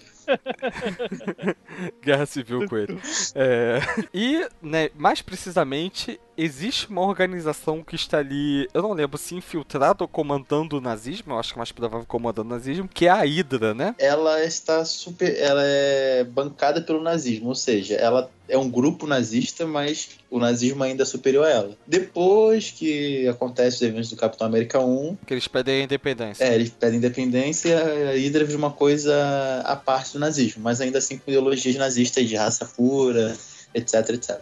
E o líder, né, pelo menos daquela divisão da Hydra, era nada mais nada menos que o nosso querido Elrond, é, mas que como eu e o Rafael concordamos ontem, o melhor personagem dele vai ser sempre Priscila, Rainha do Deserto. É isso aí. Eu achei que Sabe, um whatever, Smith. se... Não, whatever se ele é um bug de computador, o meio elfo, o última casa amiga. Cara, Rainha do Deserto. N- não tem como você derrubar esse título. Tem, cara. Pô, acho que todo mundo quer ser a rainha do deserto. Quem, não, quem nunca, né? Quem nunca? Eu sou um goi, cara. Eu não quero ser, entendeu? Porque eu dou meu cu de brincadeira. tá É, tá certo. Não, se você é goi e tá dando cu, então você tá fazendo isso errado. Vê cá, ele não pode se divertir de vez em quando? Vai que. Meu corpo, Cara- minhas regras, meu amor. pelo que eu li aí do, dos góis, é beijo de língua pode, chupar rola pode, masturbar o outro pode, mas dar o cu não. Que é coisa de não viado. pode. Coisa de viado. Aí já é coisa de viado. E o Capitão América, né, foi dirigido por Joe Johnston, né, o mesmo diretor de Jumanji lá em, no longínquo ano de 95, né, Caraca, filme já fantástico com 95. Robin Meu Williams. Deus. Tô ficando velho. É, é, cara, quem nunca, né, aquele barulho dos tambores. Porra. Porra, muito foda esse filme. E também Jurassic Park 3, que Ah, aí já, aí já matou. Aí já não rola. eu já não sou fã do Jurassic Park, mas o Jurassic Park 3 especificamente foi um desastre Não, foda. esquece, né? cara. Pô, por culpa do Jurassic Park 3, eu quase não fui assistir o Jurassic World, mas aí eu resolvi dar uma chance e não me arrependi, não. Voltando ao Capitão América, né? Então, Ele não começa como Capitão América, ele começa como um. Steve Rogers, apenas. Não, depois que ele vira o Capitão América, depois que ele já tá todo forte e tudo mais, ele meio que vira um, um personagem de circo. Ele só tá lá pra entreter os soldados. É pra Ele vira um- motivar eles, né? Ou seja, ele é uma cheerleader, né? Ele é uma exército. isso. Ele tá lá, ele, ele vende quadrinhos, que aparece lá quadrinhos do Capitão América. Ele é como se fosse um personagem real que todo mundo utiliza a marca dele pra fazer tudo quanto é produto pra estimular as tropas. E ele não quer isso, ele quer participar da guerra, quer provar que ele é útil pro país. Até que acontece um evento onde um batalhão é sequestrado e nesse batalhão está quem? Buck Barnes, que é o companheiro deles desde a infância, né? Eles são muito amigos, que mostra no filme. É o migusto dele. É o amigostinho dele. É o BFF dele. É, BFF. E aí ele pergunta pro capitão se, se eles vão voltar, o que vai acontecer. Ele diz que não tem jeito, que eles estão muito à frente na linha inimiga. E o Capitão América, coxinha do jeito que ele é, ele vai, forma um grupo, né? Ou vai sozinho, não lembro direito. Vai atrás das linhas inimigas, entra no território inimigo e se consegue ajudar vários soldados presos. E é lá que ele tem o primeiro encontro com o Caveira Vermelha, que é o que é a Priscila Rainha do Deserto. Sim. acontece o primeiro e o confronto deles, né? Que você percebe que o Capitão América tá com soro e o Caveira Vermelha também, e os dois têm basicamente o mesmo, mesmo- os mesmos poderes. E acho a maquiagem do Caveira Vermelha, Vermelha muito boa, só que o Hugh Weaving, Weaving já tem aquela cara estranha dele, então a maquiagem só foi um complemento, porque ele já tem aquela cara meio estranha. Ele só não é mais estranho que o William Defoe. Mas ele ainda é estranho pra caralho. Ah, é. O Capitão América Caveira Vermelha tem o primeiro embate. E como tá tudo sendo destruído, tudo pegando fogo, porque o Capitão América chegou. Primeiro ele chegou meio, meio stealth, mas depois ele virou o Rambo, saindo explodindo a porra toda. É, tava tudo caindo, os dois têm um confronto rápido, mas Caveira Vermelha foge e o Capitão América consegue trazer a tropa que estava presa de volta para território americano e todo mundo vê o Capitão como um, como um herói sério, como um soldado de guerra sério. Fazer outro serviço. Em vez de condecorar o filho da puta, não, dá um escudo pra ele. dá um escudo pra ele. Que tem até um easter egg que quando ele ainda é um, um circo de, de eventos, ele tá com o escudo, o primeiro escudo do Capitão América, que é um formato tipo do Botafogo, sabe? Aquele escudinho estranho que é foi usado pela Marvel é, na primeira aparição do Capitão América, mas outra empresa já tinha criado um herói que usava um escudo que era idêntico àquele. Aí essa outra editora falou pra Marvel, olha, que acho que não era Marvel na época, acho que era Timely Comics. Não, era Timely Comics na época, se não me engano, antes de virar Marvel. E falaram pra, pra Timely Comics. Falaram, olha, tira essa porra desse escudo desse herói que a gente já tá usando essa merda. Vocês vão se fuder. Vai ser o Capitão Marvel tudo de novo. Vai tomar no seu cu. Aí eles foram tiraram e colocaram um escudo arredondado, que, que é o que o Capitão América usa mais depois. Que é bem melhor que aquele, né? Mas sejamos É, sinceros. porque se você tá ele na parede, aquela porra gruda na parede, porque tem ponta, sabe? pois é. Não, porque o Vibranium não deixa grudar. É, mas aquele escudo era de madeira, cara. Era de vibrânio, não. É. É, no- nos quadrinhos, o, ao redor, o- ao redor do, do escudo, você vê que o escudo tem várias camadas. Cada camada daquela é uma, é uma parte diferente. A, a de fora é de adamante. Não, é de vibrânio, que é para o escudo ficar quicando. É de dentro é de adamante, que é imperfurável. Ou seja, por dentro você atira, nunca passa nada. E por fora, que é a parte de vibrânio, fica quicando por aí. É por isso que o escudo fica balançando e volta pra mão do capitão depois. É, e você falou da. é, volta pra mão do capitão por sorte do destino foda, né? Que puta que pariu. Mas você falou aí do, do easter egg, né? Do primeiro escudo. Tem ainda um easter egg um pouquinho antes, né? Quando ainda é Steve Rogers, né? Ele ainda não virou o Capitão América, não injetou ainda o soro. Que ele usa tipo uma lata de. Uma tampa de lata de lixo, né? Porque ele acha que tá numa briga. Ele pega aquilo, tipo, pra defender no desespero tal. Aí tu já sente ali. Hum. Entendi, entendi, hein? Só não vou falar que eu entendi a referência porque ainda não existem as referências aqui. É, e outro easter egg também muito forte, que você até me lembrou, é na hora que ele tá num. não sei se ele tá numa convenção, um parque de diversões. Tá ele, o Buck e duas garotas. Primeiro take dessa cena, quando a câmera tá. Acho que ela tá chegando perto deles, você vê um tubo com um homem vestido de vermelho lá dentro.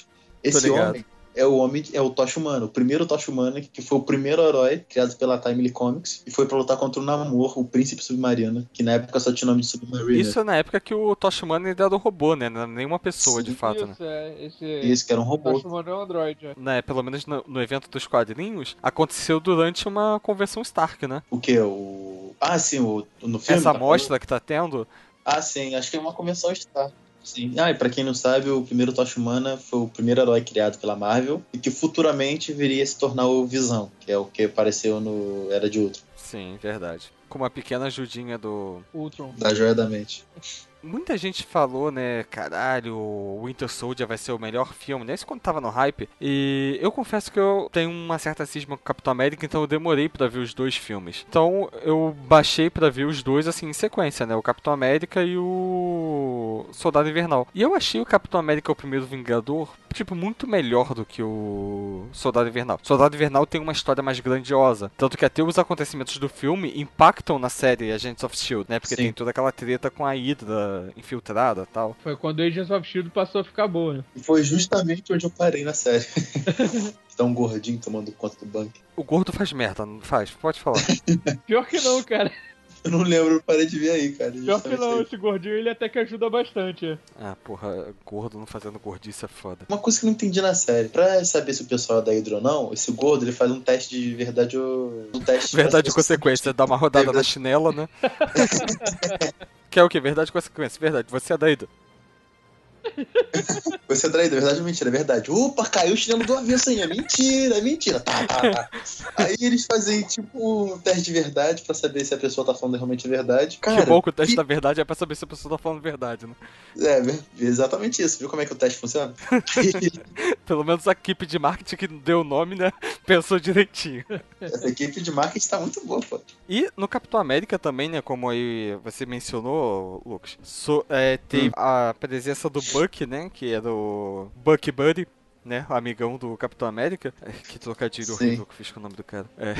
Exatamente, o que eu reparei. O- por causa do Buck, né, o Capitão América, depois que ele morre, né, que ele cai da cachoeira e tal, aquela porra. É uma cachoeira que ele cai, né? No É, não tem o- É, isso que gera o plot todo do. ou grande parte, né, da potência do, do filme sucessor, né, do Winter Soldier. E. É, como, né, era de se esperar, o filme termina com o Capitão América congelado, afinal, né? Ele pega um avião que tá com aquele Tesseract e ele tem que botar o avião no mar pra que ninguém nunca mais ache essa porra.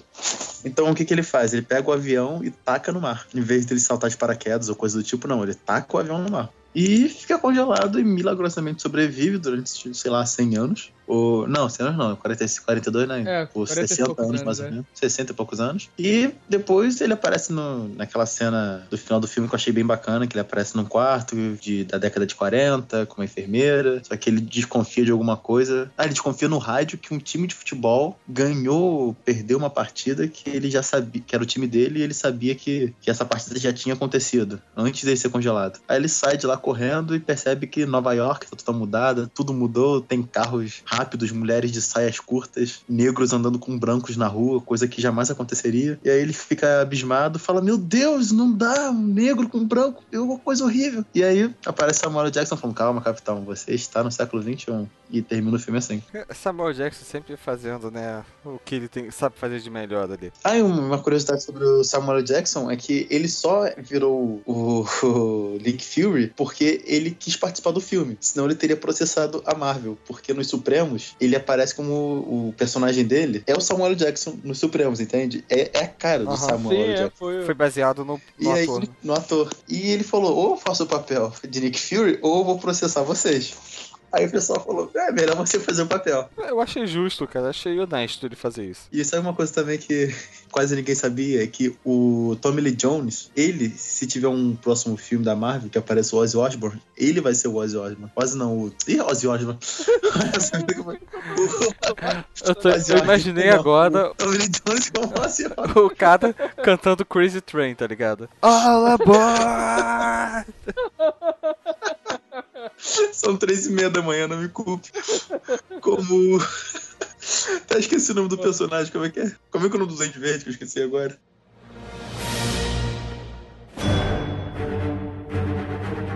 Vingadores, né? Finalmente, toda esta merda que a Marvel fez, ela fez para convergir aqui. Em Vingadores em 2012, dirigido por Jones Whedon, que eu não faço a menor ideia de quais outros filmes esse cara possa ter feito. Firefly, aquela série, fez Buffy. Buffy, é, Buffy é dele, tá? Buffy e Angel, né, que é o spin-off. É, Porra, Angel também. é, só coisa foda pra caralho, né? Foi um filme ali que gastou 220 milhões e faturou 1,5 bilhões. O que é uma coisa absurda, né? Se parar pra pensar. E qual é a treta do Vingadores? De novo, o Loki chegando pra tocar o zaralho, né? Depois de ter sido preso durante Thor, né? O filme do Thor. Ele volta utilizando o poder do... Qual a joia que ele utiliza? É, a da mente. Então, ele usa mente. a joia da mente pra fazer um mind game e começar a manipular a galera e isso daí, o cajado lá. E ele promete trazer as forças de robóticas de sei lá quem. Ele traz Chitauri, o Chitauri. É, ele traz essa galera aí pra tocar o terror na Terra. E pra isso, a, toda a patota ali, Marvel, né, existente até então, devem se unir para é, acabar com a ameaça. Ou seja, nós temos ali no time Homem de Ferro, Capitão América, Hulk, Viúva Negra, Gavião Arqueiro, o Thor. Tá faltando alguém? Tá faltando no Homem-Aranha. Esse por enquanto ainda não tava. É, ele chega ali pra, né, vamos, vamos resolver aqui a vida da, da galera.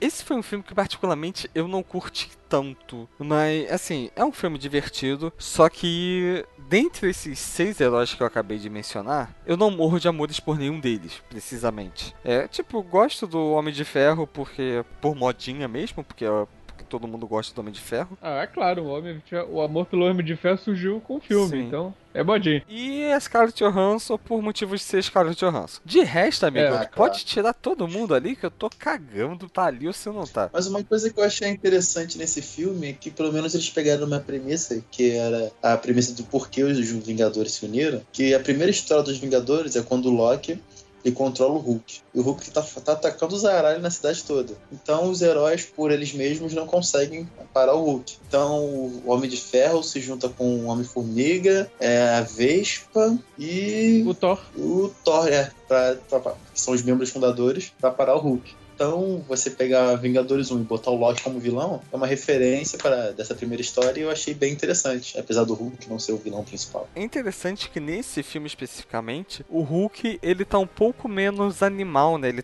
tá mais consciente, ele consegue falar algumas coisas. E muita gente atribui isso justamente à influência da joia da mente, né? De estar ali, tipo, tendo alguma influência psíquica. Na, na brincadeira, o médico e o monstro, tá ligado? Sim. Aham. É, eu não sei se. O Hulk se transforma no início. No Hulk fica descontrolado no início do filme, atacando a Scarlett Johansson, por causa da joia da mente. Sim. Mas, pelo que aparenta, o Banner e o Hulk têm uma relação, vamos dizer assim, saudável, que o Hulk aparece na hora que o Banner quer, entende? E o Hulk desaparece quando ele quer que o Banner tome controle. Então tem essa, tem, essa simbiose entre os dois que eu acho bem interessante. E o Hulk, pela primeira vez, está uma coisa mais é, palatável para o público infantil. Porque até então o Hulk era um monstro desgovernado, como no primeiro filme. Ele era um monstro, tinha uma pegada mais de terror. No segundo, era uma pegada mais de destruidor, o Hulk era um insano. Na terceira, o Hulk tá mais pra galera, o Hulk é já mais amigo de todo mundo. Aquela, historinha que eles inventaram, acho que pro Age of Ultron, que pergunta, ah, você me perguntou como eu faço pra controlar minha raiva, eis é o meu segredo, eu estou sempre com raiva. E, né, vai e começa. Isso é no primeiro filme. É no Era o primeiro mesmo. Aí ele vai e, né, se transforma de uma forma, tipo, que parece que ele não é tão agressivo, né, por assim dizer. A transformação é bem lenta, bem devagar, sem machucar. É, mas isso tudo aí foi lindo de ver, o Hulk caindo na porrada com o Hulk Buster no, no Vingadores 2. Mas isso daí é um papo mais pra frente, nossa. Mas no primeiro, no primeiro Vingadores tem uma cena que você vê os heróis enfrentando os Chitauros e você, você vê uma cena contínua de onde está cada herói e, que, e que quem, eles estão, e quem eles estão enfrentando. Então você vê o Homem de Ferro passando, tacando os Chitauros, depois tacando um raio no escudo do Capitão América que reflete de volta no Chitauri. Depois a Viúva Negra aparece fazendo um golpe que joga um Chitauri onde a câmera segue para depois pegar o Gavião Arqueiro. É uma cena contínua muito legal, Ah, cara. Foi cenas muito contínuas assim são né, bem legais. Inclusive, isso foi, na minha opinião, foi a única coisa legal daquele filme maldito Birdman. Que eles utilizam. é, o filme, assim, é um filme mega cult que só vai entender pessoas que usam tênis verde. Mas, porra, teve essa cena contínua que você falou que foi muito foda. Aquela cena da Natasha tentando fazer o mind game lá com o Loki e, tipo, ela acha que tá por cima e depois descobre que, na verdade, o Loki tava manipulando ela desde o começo para conseguir a parada lá, para conseguir fugir da prisão. Sim, e além disso, as tretas internas mesmo, né? É o Stark querendo descobrir segredos da Shield, é a Shield querendo controlar o Hulk, é o Thor querendo controlar a joia, é cada um querendo ter o interesse que, que quer, né? Então você vê que a joia tá amplificando isso, todo mundo está brigando um com o outro. Nessa hora, para quem viu o filme pela primeira vez, acha que o primeiro confronto, primeira porradaria séria vai acontecer naquela hora. E além da cena sensacional, né, do Homem de Ferro falando da capa do Thor. Tua mãe sabes que usa a cortina dela como capa? Não, e não podemos esquecer da cena clássica do Hulk enfiando a porrada no Loki, né? Isso vai ser sempre bem lembrado por toda a eternidade. É, cara. Enquanto tiver PlayStation 4 competindo com Xbox, Android competindo com iPhone, vai ter essa Enquanto cena. tiver Capitão América competindo com Iron Man. O Iron Man vai ter essa cena. Essa cena é o resumo de qualquer coisa pra qualquer fanboy. Você quer botar um resumo do que, da, do, que o, do que o que você usa é melhor do que o outro, é só botar nessa cena. Exatamente. Beauty God. É, nós temos um exército, nós temos um Hulk. Essa cena é fantástica. Tem uma série de memes que, que esse filme criou. Esse filme é um marco na, na, na história Inclusive o meme da referência. O meme da referência. Inclusive o meme da É, referência. que puta que pariu. O filme é de 2012, cara. Até hoje, Um mandato já de filme. é, cara. E, tipo assim, a- ainda hoje a gente, né, utiliza a brincadeira da referência com primor, né? E isso foi legal, né? Porque o Capitão América ele faz a lista das coisas que ele perdeu nesses 70 anos que ele ficou congelado e a lista muda de país pra país, né? Sim. É, tipo, eles legal. colocaram bagulhos pra ficar, tipo, contextualizado com a cultura de cada país. Mas isso já foi do Soldado Invernal, ué. Foi do Soldado Invernal. Ah, foi? Foi. Foi. Ah, então eu deixo pra pegar essa lista pra quando a gente tiver no Soldado Invernal. Aham. Esse filme, pra mim, é um marco na história do cinema. Quem é poderoso chefão? Quem é Cidadão Kane perto desse filme? De tão marco que nasceu tantos memes só com o filme. Pois é, porque Vi- Vingadores é um filme de exatas, cara. Esse Cidadão Kane é um filme muito de humanos, pra pensar demais. É de humanos, né? Cara, e teve acho que a, a primeira cena pós-crédito que fez o pessoal pirar de maneiras inimagináveis. Que já piraram nas outras, mas ne- nessa daí é que o pessoal ficou mais louco ainda. Quando viram o Thanos ali, é, finalzinho dando aquele sorrisinho de canto de boca lá. Tipo, E finalmente um Thanos bem feito também, né? ah, acho que o Thanos ele nunca tinha sido adaptado pela. Não, assim, tô falando bem feito em relação às outras coisas que apareceram no cinema, tipo, ou que virão a aparecer, tipo Apocalipse. Apocalipse é filho do Ivan Uzi, do, dos Power Rangers. Mas, porra, eu, eu não cheguei a pirar tanto nessa cena no cinema porque eu não sabia quem era o Thanos, cara. Me julguem. Não, cara, eu também não sabia, não. realmente não sabia. Eu vi aquele cara sorrindo assim. Eu perguntei, porra, quem é esse cara? O meu pai de imediato tava vendo o filme comigo, ele falou, ia lá o Caveira Vermelha. Aí eu olhei assim, eu, assim, tipo, ah, é como tava escuro, a cor até lembrava um pouco, mas sei lá, eu sabia que não era, mas eu também não quis discordar dele porque eu não sabia quem era. Só, outro também que ficou né, escroto pela adaptação no filme, Galactus. Ah, pera aí, aquilo não era um Galactus, né, cara? Vamos, vamos- Era o Galactus baseado no universo Ultimate da Marvel. Que é uma nuvem. Cara, mas aí que tá, eu É, acho que eles preferiram a nuvem porque talvez fosse mais fácil e barato de fazer do que você realmente. Incrível, talvez. Incrível, acho que nem tanto, cara, mas. é. Porque assim, você. Mas um cara vestido de púrpura comendo planetas é meio estranho de assimilar pro grande público. Pois é, isso que eu pensei na época, quando eu vi a foto do. Eu também não conhecia o Galactus quando fui ver esse filme. Eu pensei assim, pô, quando eu conheci o Galactus assim de verdade, eu falei, porra, acho que pro cinema faz bem mais sentido a nuvem. Mas quando eu comecei a passar a ser mais fã de quadrinho mesmo, eu não consigo aceitar mais essa nuvem. E sei lá, eu quero aquele cara roxão com chifres eh, gigantes que come planeta, sabe? Cara, mas eu tô vendo aqui as fotos do Galactus no Ultimate Universe. Tudo bem, tem a nuvem, mas o Galactus tá lá dentro da nuvem, o cara roxão gigante, tá ligado? É, mas ele não aparece, aparece a nuvem. Não, tem umas fotos dele. Não sei se foi feito tipo fanart, mas. Bem, o que eu conheço são só as nuvens, porque eu não sou muito entendedor de Quarteto Fantástico do Universo Ultimate. Então tem o Matê que é o Homem-Aranha Mas- olhando pro céu e tá tipo as nuvens assim, tipo relampeando. E tipo a silhueta do Galactus e o olho brilhando lá no fundo.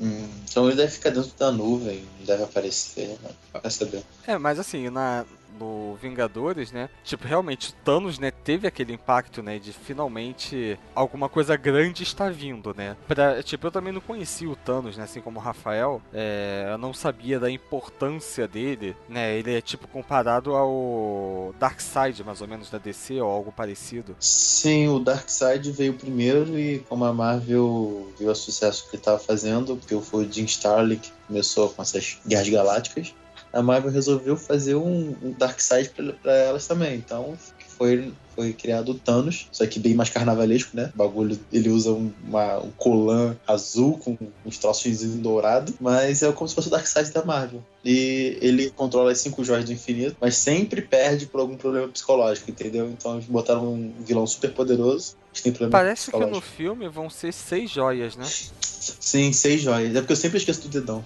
É, porque sempre tá com a, com a mão fechada e não dá pra ver muito bem, né? São cinco pra cada nona e uma sexta que fica no centro da manopla. Troço desse. Sim. Cara, mas deve ser perigoso Thanos, sei lá. Imagina só o Thanos fazendo alto amor com aquela luva, esquecendo, falou, hum, não tem ninguém olhando, vou fazer. Porra, o pinto dele vira uma árvore, sei lá, qualquer coisa. Porque assim, né? Que porra. Tendo as joias do.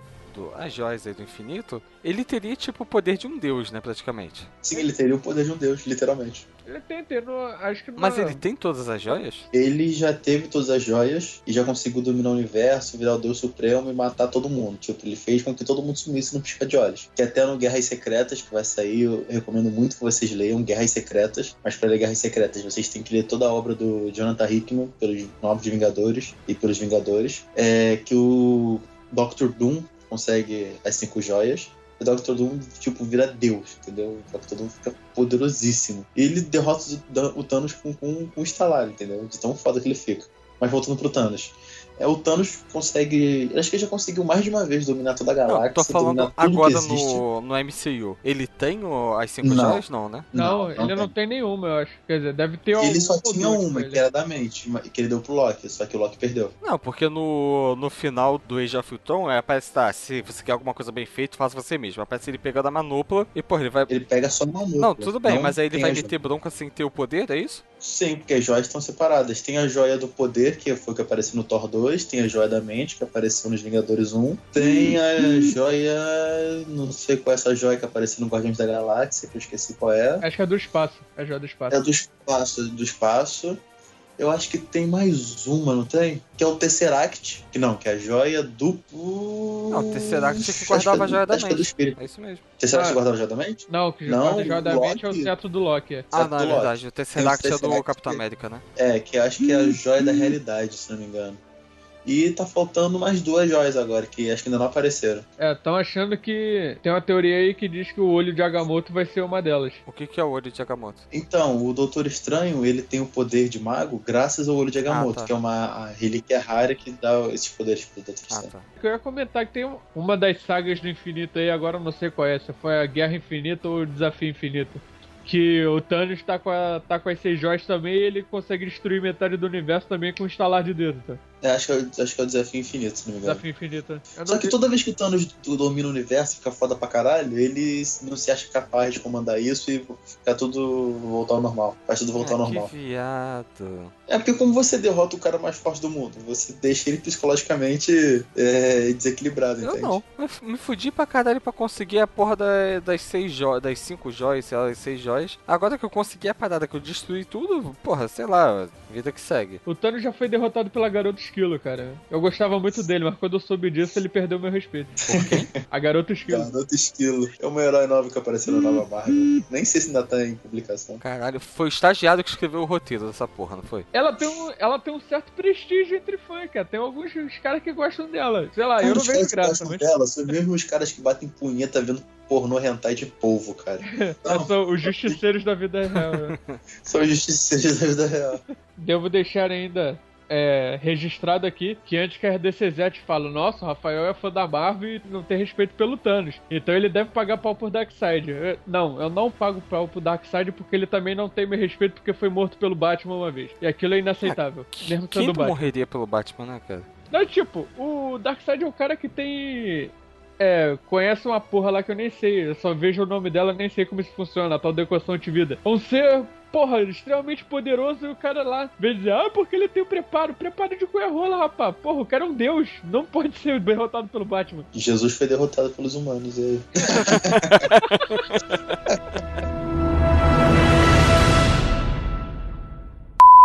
O Odin, que aparece no Filho do Máscara, é mais condizente pra mim. Caralho, agora sem sacanagem.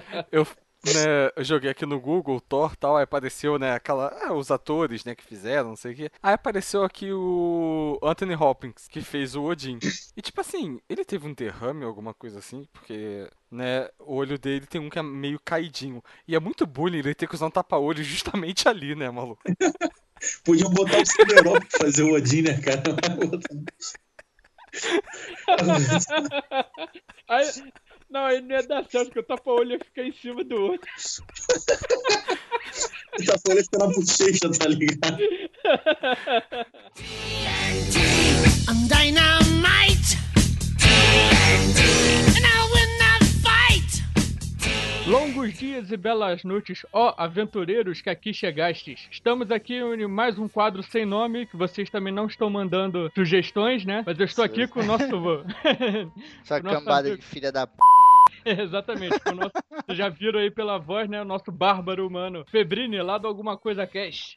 E aí, rapaziada, hoje eu tô sem rima, tô cru. Vou mandar todos esses ouvintes que não mandam e-mail tomar café. Além de bárbaro, é rapper também. Hoje foi o, o Trova Rapper.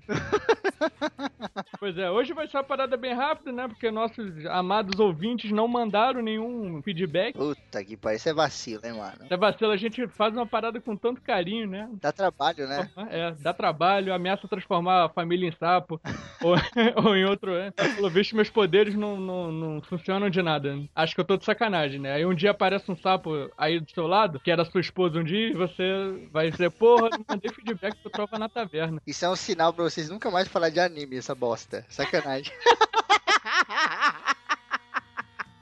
Ele foi por isso, pô, o Petros comenta em tudo, né? Ele não comentou nele justamente porque eu não gosto de anime. Ninguém gosta. Acho que tem umas três pessoas no Brasil que gostam. Sacanagem. Zoeira. Então vamos lá, Febrino. Você já nos conhece há algum tempinho, já no- nos apresentou lá no Alguma Coisa Cast, somos eternamente gratos. Já gravou com essas nossas redes sociais? As redes sociais? Conheço. Eu conheço a página. A página Outra Guilda. Isso. Ah, moleque, tá tirando a favela, caralho. Isso aí, o nosso Twitter. O Twitter é arroba Outra Guilda. Muito bom. Ah. Esse aí é o nosso e-mail. O e-mail que vocês não estão mandando é tnt.outraguilda.com. Cara, vocês estão ouvindo o programa, terminou de ouvir, já manda e-mail. Eu sempre falo pra galera. Terminou de ouvir, manda e-mail. Manda logo, né? É, porque, pô, às vezes o cara tem 3G. Mano, dá pra mandar e-mail pelo 3G de boa. Se o cara tiver em casa, putz, de boa também, tá ligado? Não tem desculpa, é preguiça no rabo mesmo. É, pode mandar comentário no site, que a gente também lê o comentário no site. Eu leio até feedback que mandam pessoalmente pelo Telegram. Que ultimamente é o Murakami que manda, mas tudo bem. Porque eu, eu não gosto de anime também e tal. Conheço pouco, mas eu sei o trampo que dá pra fazer podcast. E sei que tem muita gente que gosta. Eu tô zoando aqui, mas tem muita gente que gosta. Então, pô, o cara tá baixando, tá ouvindo. Aí, porra, manda e-mail e tal. O Yugi mesmo, vocês falam de Yu-Gi-Oh, né? Sim. O Yugi teve aquele bagulho do que proibiram as criancinhas de jogar, lembra? Teve isso, né? Pô, acho que a gente nem chegou a comentar, mas teve uma parada dessa, assim. Aí, tipo, teve. Ó, eu tô mandando um e-mail aqui em voz pro Trovo da Taverna, vai tirando. Viu? É só, o TNT é sim, é integração com a Podosfera. A gente chama o pessoal pra dar feedback aqui ao vivo. Ao vivo não, que vocês vão ter, receber isso gravado, mas eu tenho. Aí, tipo, um monte de gente reclamou, tá ligado? Pô, mas por quê? Não tem nada a ver, é só um, é só um jogo, é só um jogo de cartas, né? É só um desenho, não sei o quê. Mas aí tinha a treta do, do demônio. Porque lá no joguinho tinha algumas cartas que era, sei lá, o demônio do pântano, tá ligado? Aham. Como que o Yugi chamava, você lembra? Era eu invoco o demônio do pântano. Exatamente. E aí as criancinhas iam jogar e falava, eu invoco o demônio das trevas, tá ligado? E aí os pais ouviam e falavam, que porra é essa? Meu filho tá chamando o capeta aqui, eu não tô sabendo? e aí deu Pois uma é, é, aí, cara. Os pais são burros, cara. É porque é, a invocação não era completa porque as crianças esqueceram de desenhar um pentagrama. Nunca rolou. Exatamente. E as cartas também não eram original, né? Porque tem as cartas original que custam o olho da cara. O nego jogava com as cartinhas de álbum de figurinha, tá ligado? Pois é, eu tinha- tinha um pessoal no meu colégio que desenhava as cartas em, em folha ofício mesmo e recortava. Eles davam cartão de visita, pegava o cartão de visita com o verso branco e desenhava as cartinhas. Aí Pois você é. virava do outro lado assim, tava lá, IPT eles, umas porra assim. Era caro, né? Tinha que economizar. É, jogava o mago negro, se colocasse ele virado pra baixo, ficava lá o bagulho lá. É, mecânica, dois irmãos, tá ligado? Umas porra assim. É isso aí. Mas então, Febrini, já que nenhum ouvinte nos mandou um e-mail, eu vou ler o único e-mail que recebemos nessa quinzena. Olha aí, cara, esse meio vai ser delicioso. Que foi um spam de Lazy Mick, o nome da, pessoa que mandou. E ainda está em inglês. Eu vou chamar o Diogo Bob aí pra botar aquela vinheta dele. lá. Professores Americanos. aí diz assim: Hello, how you doing? And also your family. I see your profile look in porra. Olha To só, the texto to the right, for the middle. For the video today. So, I see your profile looking interesting, and I will like to be your friend. Thank you. Tá bom, né? Ok. A gente também gostaria de ser amigo dele. Depois responde É, ele. só se identificar, né? E não mandar um spam, por favor. E mande direcionado ao, ao Trova na Taverna. Exatamente. Manda um spam do programa, né? Exatamente. Aproveitando o espaço aqui, você, como vocês acabaram de ouvir, esse foi, o nosso especial do universo cinematográfico Marvel, foi sobre a fase 1 que estamos preparando pro hype da Guerra Civil. E você, Febrini, tá muito louco pra esse filme aí? Olha, vai ser maneiro, hein? Eu já li a HQ, uma das poucas sagas que eu li inteira. Muito Eu- boa saga, por sinal. Uhum, e eu vou te falar, cara, é complicado, hein? Vai ser bom, mas puta, vai ter que ver com outra cabeça. Eu consigo chegar no cinema e, e entender que não é o, o gibi, tá ligado? Que é um filme. Mas tem muita gente que vai lá esperando um gibi, né? E vai quebrar a cara, porque já vi que não vai ter nada a ver, né? Pois é, não, não vai ter muito dos heróis lá, né? Não- vai ter a parte mais épica que pra mim teve no gibi, que foi a trégua pra Ai, ele- meu Deus, ai o spoiler. Vixe. Salvei spoiler, spoiler. Então, a trégua lá pro casamento do Pantera Negra com a Tempestade, né? Que não vai Mas- ter, infelizmente. É, a famigerada morte do Capitão América também, no final lá no spin-off também não vai ter. Não vai, né? Porque eles não vão querer matar o, o melhor herói assim, né? É, não vão não. Então, é Team Cap na cabeça? Team Cap, sempre. É porra. isso aí, porra. Aí, Bruno, aí, ô o cara que sabe das coisas aí.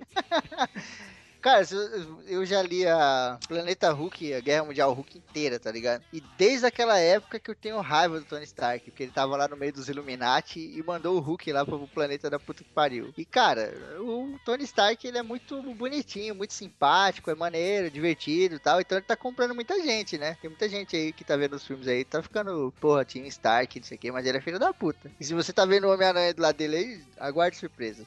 Aguarde surpresas, é isso que a gente fala. Então, Febrini, antes da gente encerrar essa mega rápida leitura de e-mails, faz aí teu jabá, cara. Fala aí de alguma coisa cast. Ó, quem quiser acessar lá alguma coisa cast, pode acessar pelo www.algumacoisacast.com.br ou acc.descolados.com. Lá a gente troca uma ideia sobre alguma coisa, como o próprio nome diz, então sempre tem um tema diferente lá, né? A gente falou um pouco aí de Thor versus Hércules, fizemos um crossover. É, hoje, se tudo der certo, vocês não sabem que dia que a gente tá gravando, então foda-se. Hoje, se tudo der certo, vai ao ar um programa que a gente fez sobre máquinas a vapor, contando toda a história aí, desde a primeira lá, acho que era o Lípila, uma lá na Grécia, lá no ano 100, até hoje em dia, passando por todas as máquinas e tal, até chegar na locomotiva e, e as máquinas a vapor que a gente tem hoje, com as usinas nucleares, né? Pouco a gente sabe aí que. Até eu me surpreendi que essa porra só serve pra ferver água, né? Mas tudo bem. É. Ferve uma água radioativa. Ainda deixa ela radioativa ainda. Que Deixa legal.